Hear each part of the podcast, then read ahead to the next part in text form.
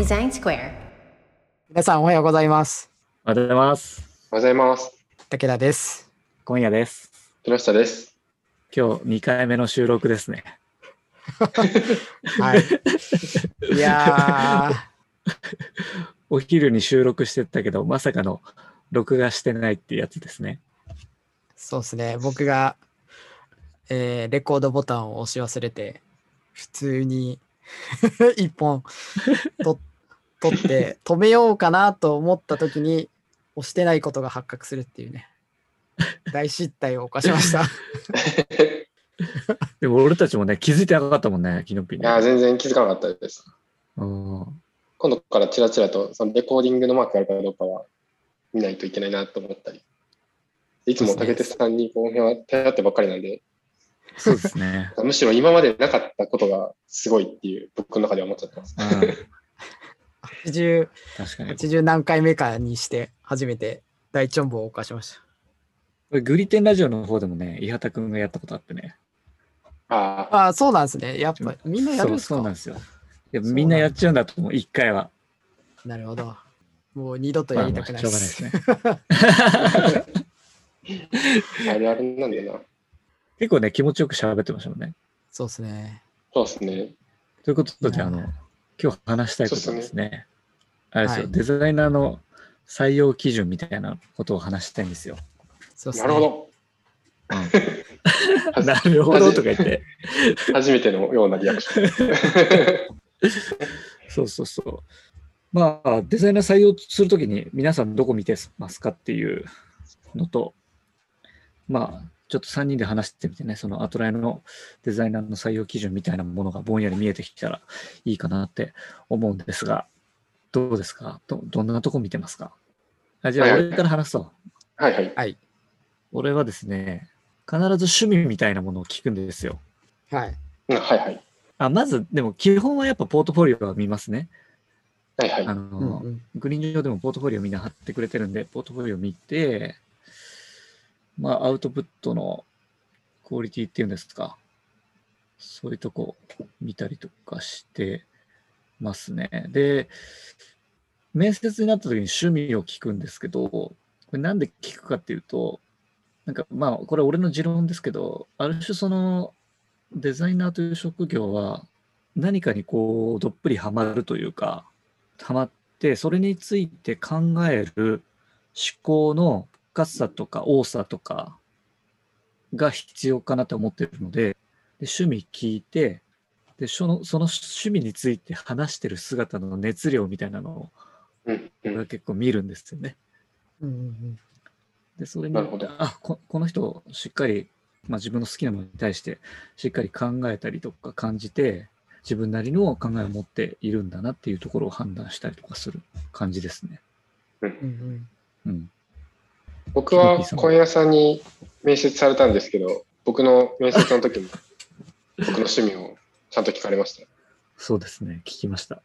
その時僕はボードゲームが好きっていうふうに言ってたんで、そうですね。現状もうブレブレてないんで、ブレてないですよね。ずっと好きですもんね。ずっとずっと好きだからブレてないです。作っちゃいましたからね。そうですね。いろいろと今も作りたいなと思ってるんで。うん。素晴らしい。どうですか？キノピーはなんかデザイナー採用するとき。僕はその採用っていうことを前職とかもそんな関わったことがないんで、うん。まあまあ、あの、たけあの、本屋さんとかに、そのポートフォリオとか、竹さんとか本屋さんにポートフォリオを見せて、えっ、と、その、候補者のさポートフォリオを見せてもらうみたいなことはあったんで、なんか、どうみたいな話はしたことはあるんですけれど、でなんか一つはも、もちろんポートフォリオって大事だし、そこのクオリティとちゃんとそこで説明できてるかみたいなところ、どういうふうに、などどういうと思ってみたいなところがしっかり意図があるかみたいなところとかは、うん基。本大事かなみたいなのは思ってはいるんですけど、なんかうんうん昔よりはその、そのポートフォリオ自体のクオリティに対する比重というか、まあ、捉え方っていうんですかね、変わりか変わってきたかなみたいなことは思ってはいます、ね。昔は結構その本当にアウトプットのクオリティみたいなところの意味合いが強かったですけれど、うん。そのよりそれがどういう意図なのか、構造的にどういうふうに効果を発揮しそうなのかとか、まあ、そういう意味では自分が見ててそれを面白いデザインしてるな、ワクワクするなってシンプルに思えるかどうかみたいな観点に変わってきてるのかな、みたいなところが、今は強いかなっていうふうに思ってます。今見るとしたらって感じですね。うんうんうんうん。なるほどね。竹鉄さんはどうですか？僕はそうですね、まあ前職とか前々職でも、えーっと、採用に関わってたりしたんで、そうだなやっぱ、まあもちろんポートフォリオは見ますけど、僕んは思考プロセスと、あとはまあ何をインプットしてるかみたいなところですかね。結構そっちを聞くことが多くて、まあインプットしてることで言うと、まあ今何に注目してるかとか、最近何見たかとか読んだかみたいな話を話題としては出したりして、それに対してなんかこうどんどん質問したりとか、逆に僕が教えてもらう感じで聞いたりはしますね。うん。イインプットの方はそうですね。それで、まあ僕もね、インプットしたことあるものだったら、それでずっとこう対話するというか、それについての話を深く掘っていいくような感じでやってるかな。あとは、うん。その、えっと、思考プロセスみたいな話でいくと、そのポートフォリオがもしその場にあれば、ポートフォリオを見ながら、どうしてこうしたかみたいな話とかを聞かせてもらったりとか、うん。その、その人なりの判断基準というか、な何を考えて、どういう材料を持って、えーだからこういう判断したみたいなところとかを聞きますかね。まあ、その辺はもしかしたらデザイナーだけじゃなくて、あうん UI デザイナーだけじゃなくて、例えば UX デザイナーとか、PM の人とか、なんかそういう少し、えっと、領域が広がっても聞くかな。うんうんうんうんうん思考プロセスと、あとその前にインプットの話聞くときって、うん。その、その人独自の視点があるかどうかみたいなのを気にして聞いてるってこと？えっ、と、まあ、な、何を、ど、どこに興味があるか。まあ、その、小屋さんがうん。趣味みたいなのを聞くのとはいはいはい。近いですけど、何に興味を持ってて、どういう、その情報に普段触れてるかみたいなところを、やっぱ知りたいっていうところですかね。うんうんうん。そこからそうんうんのうん、小屋さんが趣味聞くのとかなり近い形で、うんあ、この人はこういう人なんだなとか、あ、こういうとこに興味関心がある人なんだな、要するにアンテナがあるとこはそこなんだなとかっていうのを理解していくような感じですかね。うんうんうん。なるほどね。なんか、デザイナーとしてはそのポートフォリオとか、その、なんだ、インプットのものとかが、まあなんていうかな、デザイナーという職種の中では見るポイントなのかなと思うけど、うん他ってなんか見てたりしますか？その、人柄的な部分とかなのかな？うんうんうん。そうっすね。人柄、まあ、人柄ももちろんそうですし、やっぱデザイナーって、特に UI の方のデザイナーって、一人で完結するってやっぱなかなか難しいと思うんで、うん。あの、共同できるか、みたいなところ。ですかね。やっぱり。うんその、作り手としてのプライドっていうか、こう、なんだろうな、スピリットみたいなのは持ちつつ、だけど、うん。なんだろうな、エンジニアだったり、他のデザイナーからフィードバックを受けたときに、まあ、素直に受け取るというか、あーうん。そのものを磨くために、それを、えっ、と、糧にして、次に前に進むみたいなところの、その、プライドをある種捨てて、捨てつつ、プライドをある種持ってるみたいな、この相反するのを、うんで、うんできてるかっていうか、持っててるかみたいなとこはうんあるのかなってうんは思いますね。チームでやっていくには、それ結構必要ですもんね。そうっすね。で、うん一人で考えて、まあ素晴らしいものあると思うんですけど、やっぱりいろんな視点で見てった方がよりクオリティ上がるなっていうのは個人的にはいつも思うので、うん。批判されるってやっぱ、あの、デザイン、作り手からすると批判されるのっうんてやっぱり嫌ですけど、うん。でもそこは、なんだろうな、いいものを作るために受け入れて、つちゃんと糧にしていくっていうところ、その辺がやっぱチームでものづくりするっていう意味では大事だなと思いますね。うん。うんいや、そうっすよね。プロダクトのデザイン、そうか、えっ、と、なんかアトライの、アトそなんかアトライのその採用記事みたいなのにも変わってきそうだなと思ってたんですけど、うんうん。その特に僕がアトラ入ってから思うようになったんですけれどその特にそのチームで働くみたいな能力っていうのは本当に結構綺麗に重なるデザイナーの能力とアトラエとの質みたいなところで重なる部分でもあるかなっていうのは感じたりはしていましたシンプルになんかアトラの文脈でいうところのそのチームで働く大切さみたいなあんまそこに意外と明言されてないですけどそこのなんかカルチャーとして持ってるものとデザイナーとしてそう要求されるそういうスキルっていうのはかなり似ているんじゃないかなっていうのは思ったりはしますね。多分似たような文脈かなと思ったんですけど。うん。いや、そうっすね。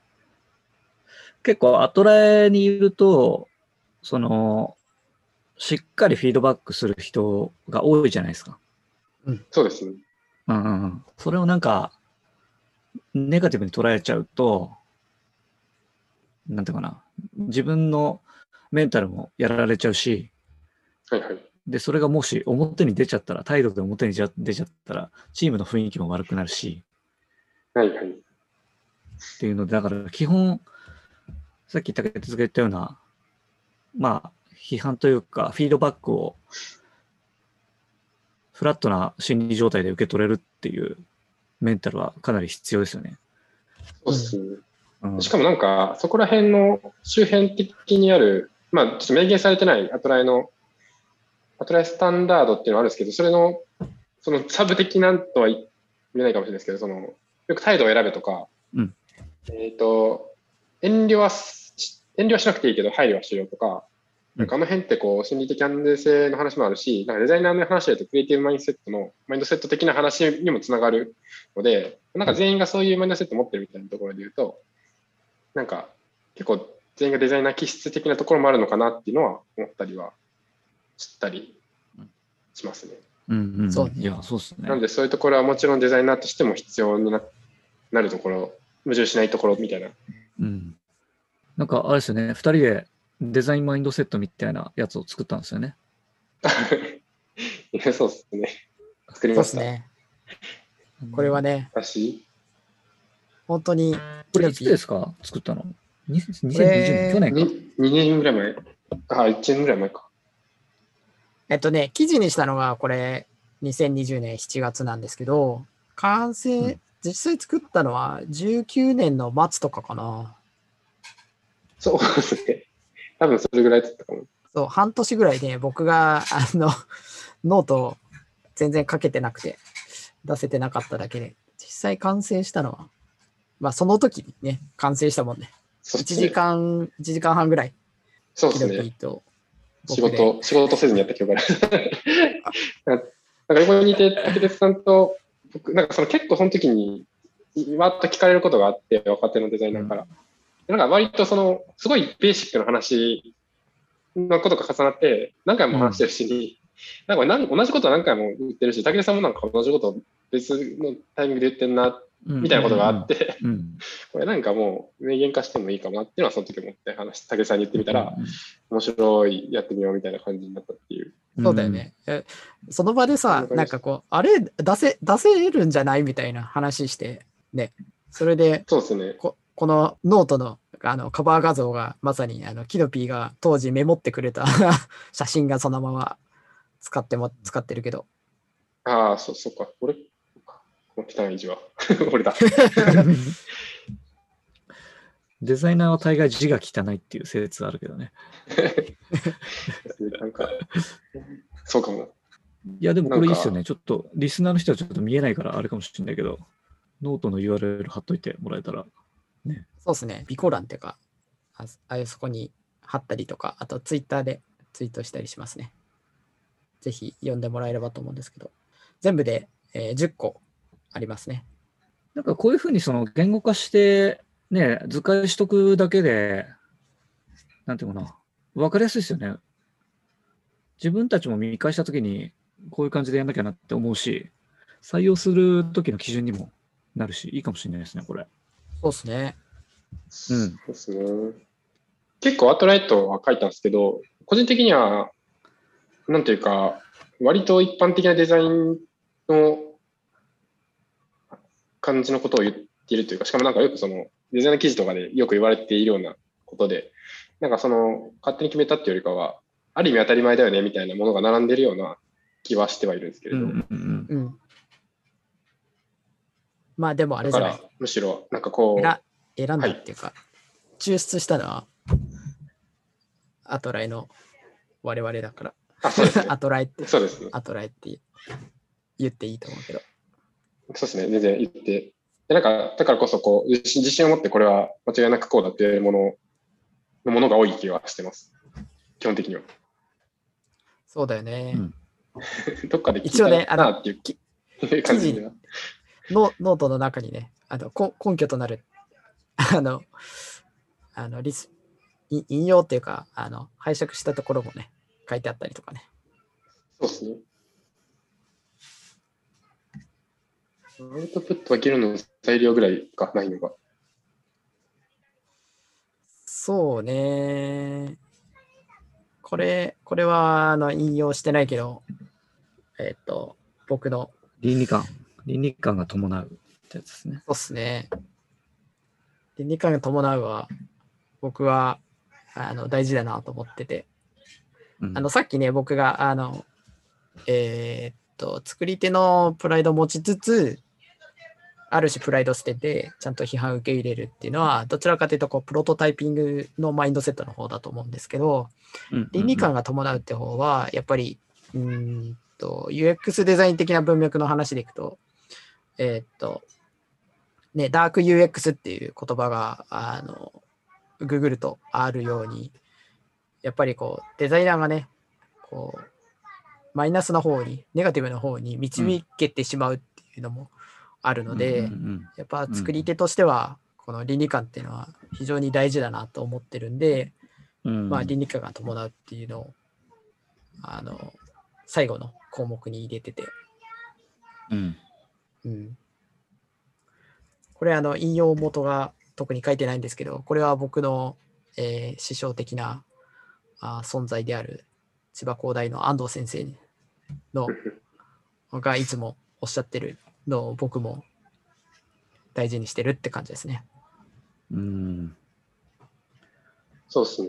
僕もなんかこ、れ、マインドセットみたいな意味で言うと一番いいなと思ってて、その、ここに関してはその損得とかがないけども、絶対守った方がいいっていう部分なんで、なんか、まあ損得もあるのかな？あるかもしれないですけれど、なんていうか、よりマインドセットに近いというか、うん。もんなんだろうなっていう気はしてます。採用基準っていう方の話に戻していくと、あの、スキルセットはね、どちらかというと、こう、アウトプット力で、まあ、ポートフォリオとかで、まあ、拝見す,、えーするし、まあ、あとは、うん。うんと、年齢にはよ、年齢とかデザイナー歴みたいな話につながれ、あの、関係しますけど、こう、あとはどれだけ努力して磨いていくかみたいなとこで、その、あアウトプット力ってど、どれぐらい伸びるかみたいな、伸びしろ含めて測れるなと思ったときに、えっと、マインドセットっていう方も、やっぱり採用基準としては入ってくるなとは思いますね。うんうんうん。さっき竹内さんとかの小林さんとか言ってくれても言ってもらったみたいなところで、僕、まあ実はその1回目の時にああと思ったんですけれど、そのまあインプットとか趣味とかっていうのは基本的にその未来の話をしているなと思ってて、うん。まあこんだけしたいって、まあ多分そのその時話したのはその、実際のその、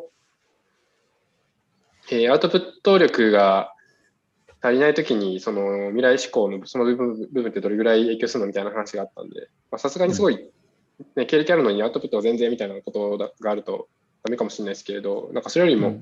その、で、その、どんだけ未来したいことがあるのかっていうポテンシャルの部分っていうのは、基本的にはすごい大事じゃないって話はしていて、で、それが、あの、アウトプットは意外とそういうところ見れない可能性があるというか、過去の話でしかないという面で見ると、それはそうなので、やっぱりどういうインプットをしてどういうものを作りたいかみたいな話をどんだけできてるかっていうのはすごい大事なんじゃないかなっていうのはうん、僕はすごい感銘を受けました。うん。あとはあれか。あの、学習力大事だねって話をさっきしてましたね。うんうんそうですね。その、どれぐらい、自然と学習していける。そうそうそうそうそう。その学習することがそんなに苦じゃなくて自然とやれちゃうっていう人は、その、と特にね、若い子たちからすると、うんなんだろうな、ポテンシャルっていうか、伸びしろがすごく大きく見えるので、そういう人はね、あの、アウトプット力が今はなくても、うんあの、魅力に感じますね。時間があれなんですけれど、そこでさらに、その、学習していける方向を自分で選んでいけたりとか、どういうデザインを自分でしていくのかっていう、こう引っ張っていけるみたいな人もいいですよね、みたいな話しましたね、そういえば。そうだね。今何が足りないかっていうのを、まあ、自覚した上で、そこのインプットだったり、鍛錬みたいなのを、まあ、自然とやって、いつの間にかできてる、人並みにできてて、みたいなところがね。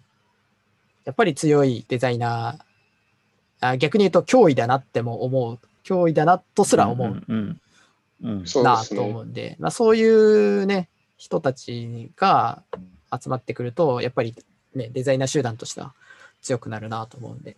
うんうん、うん、そうかも。そこら辺をなんか見極めるのは難しそうだけどね。面接とかで。なんか、そううか、今さらに思ったけど、そういうのがデザインデザイナー多様性みたいなのにつながってきそうですね。デザイナー多様性？あんまりデザイン像っていうのがハトライの中で明確になってないっていうのが、まあいい、ある意味いいかもなって思って。ああ。そうですね。完全に一緒は多分同じタイプっていうのはいないですよね。いないっすね。それが面白いですね。まあ、だからね、なんか、こ個人的には普通に勢いのある若手の人とか来てほしいですけどね。うんうんうん。そうですね。なんか全然、その、U- UI デザイナー、一応 UIX デザイナーとは基基本になってると思うんですけれど、なんか俺グラフィックデザインしかできないですけど、なんか、それでアトライなんかこうできると思うんですよ、みたいな。当然言ってくる若者とかいたらめっちゃおもろいなって思うんですよね。とりあえず話聞いてみようかって感じにはなる。はいはいはい。これ言ったらあれだけど、あの、求人に出てる枠を多少飛び越えてもいいから、応募してきてほしいなとは思いますけどね。まあ。あれだなえっと、D、な DM、DM してほしいですね。そしたら、求人とは別であって、はいはいはい。うん。なんだろうな。いや、なんかむしろ、話その、DM してくるぐらいのアグレッシブさ。そうですね。ごめんなさいそうですね。なんか、それ、そっちの方がいいかもしれないとか言ってダメだ、こんなこと言っちゃう。グリーンがあるんだ。いや、いやでもね、あのーいい、いい会社見つけて、いいデザイナー見つけてね、DM するぐらいのアグレッシブさは欲しいですよね。そうですね見つけちゃったんなら、それはもうそれで。僕らは ADC とか、まあ、アトライのデザイナーっていうのをもっとアピールしていかないといけないなとは思いつつ、うん。ちょっとね、あの、会ってみたいなと思ったら DM してほしいですね。もう来たらすぐ、すぐ会うよね。あ、そうですね。そうっすねだってもう、DM なんて来ないんだもん。いや、基本来ない。そうだ、聞いたことない。竹鉄さんは、たことないですさんそんな話とかはああるじゃんじゃないですか。いやー、あのそ、れはもえっと、若手のデザイナーの人からはないです。DM はないですけど、うん。あの、DM ゼロではないですよ。な何かしらすごい連絡ありますけど。ちょっと、俺とキノピーはね、キノの決めつけちゃあれだけど、俺なんかもう DM ゼロなんで、もしデザイナー とし。て会いたいですって言われたら、もうすぐに会いますよ。本当ですね。これ、まあ、わかんないですけど、僕、僕とかは本当努力ゼロなんですよ。そのあのビジネスというか、まあ、そういう外向けの努力はほぼしてないんで、なんか、それ、なんか、文句言っても仕方ないというか、いや、もうやってないだなってだけなんで、あれなんですけどね。でもまあ、それも役割だかまあら、、素晴らしい。それも役割なんで、ああ、本本当。ありがとうございます。ということで、もしアトライに興味があるデザイナーの方がいたら、ツイッターでそうですね DM していただければ。そうですね。はい。あの、求人が出てなくても、アトライいいなと思ったら、ぜひ応募してほしいですね。応募っていうか DM 欲しいですね。そう。うんうん。なんだろうな、枠があるから採用されるとかじゃないんでね。うん。本当にねあの、魅力的な人材だったら、枠に限らず、採用したいですって社内を調整するんで、逆もしかりですからね。逆があってもエンジニア採用を別にしないこともあるんで、多分。そっか、それであれか、逆逆指名面接の話をしたんだね。思い出した。あ、そうですね。逆指名面接。うん逆指名面接。そう。あ変なデザイナーと喋りたい。とかっていう人が来たらね、すごいいいっすねもうあの、一次面接はキノピーさんお願いしますっていう、そういうね、応募あったらめっちゃ面白いですよね。いや、面白いビクビクしますね。そんなことになったら。そうだよね。なんか面接される側みたいになっちゃうよね。うん、そうですね。逆指名。恐ろしい。そういう感じでね、グリーンはまさに募集中。募集中です。はい。あの、僕と一緒に働きたい人いたら、あの、キノピーに DM してください。なぜ、なぜ。突然なぜそこで？め明確に、明確に今募集してるよっていうのはグリーンで、まあ、とはいえ、アトライズ全体デザイナー、あの、あそうですね。あの僕らが魅力的だなと思ったら採用するんでね。うん、そうですね。入ったらもうグリーンだけやんなきゃいけないとかいうわけでもないので、うん。うんですね。うん。いろんなことを VBOX に途中で行くかもしれないし、イエンタに行くかもしれないし、みたいな感じなので。はい。待ってますということで、今日は。終わりにしたいと思います。はい。はい。はい。ありがとうございます。さよなら。さよなら。さよなら。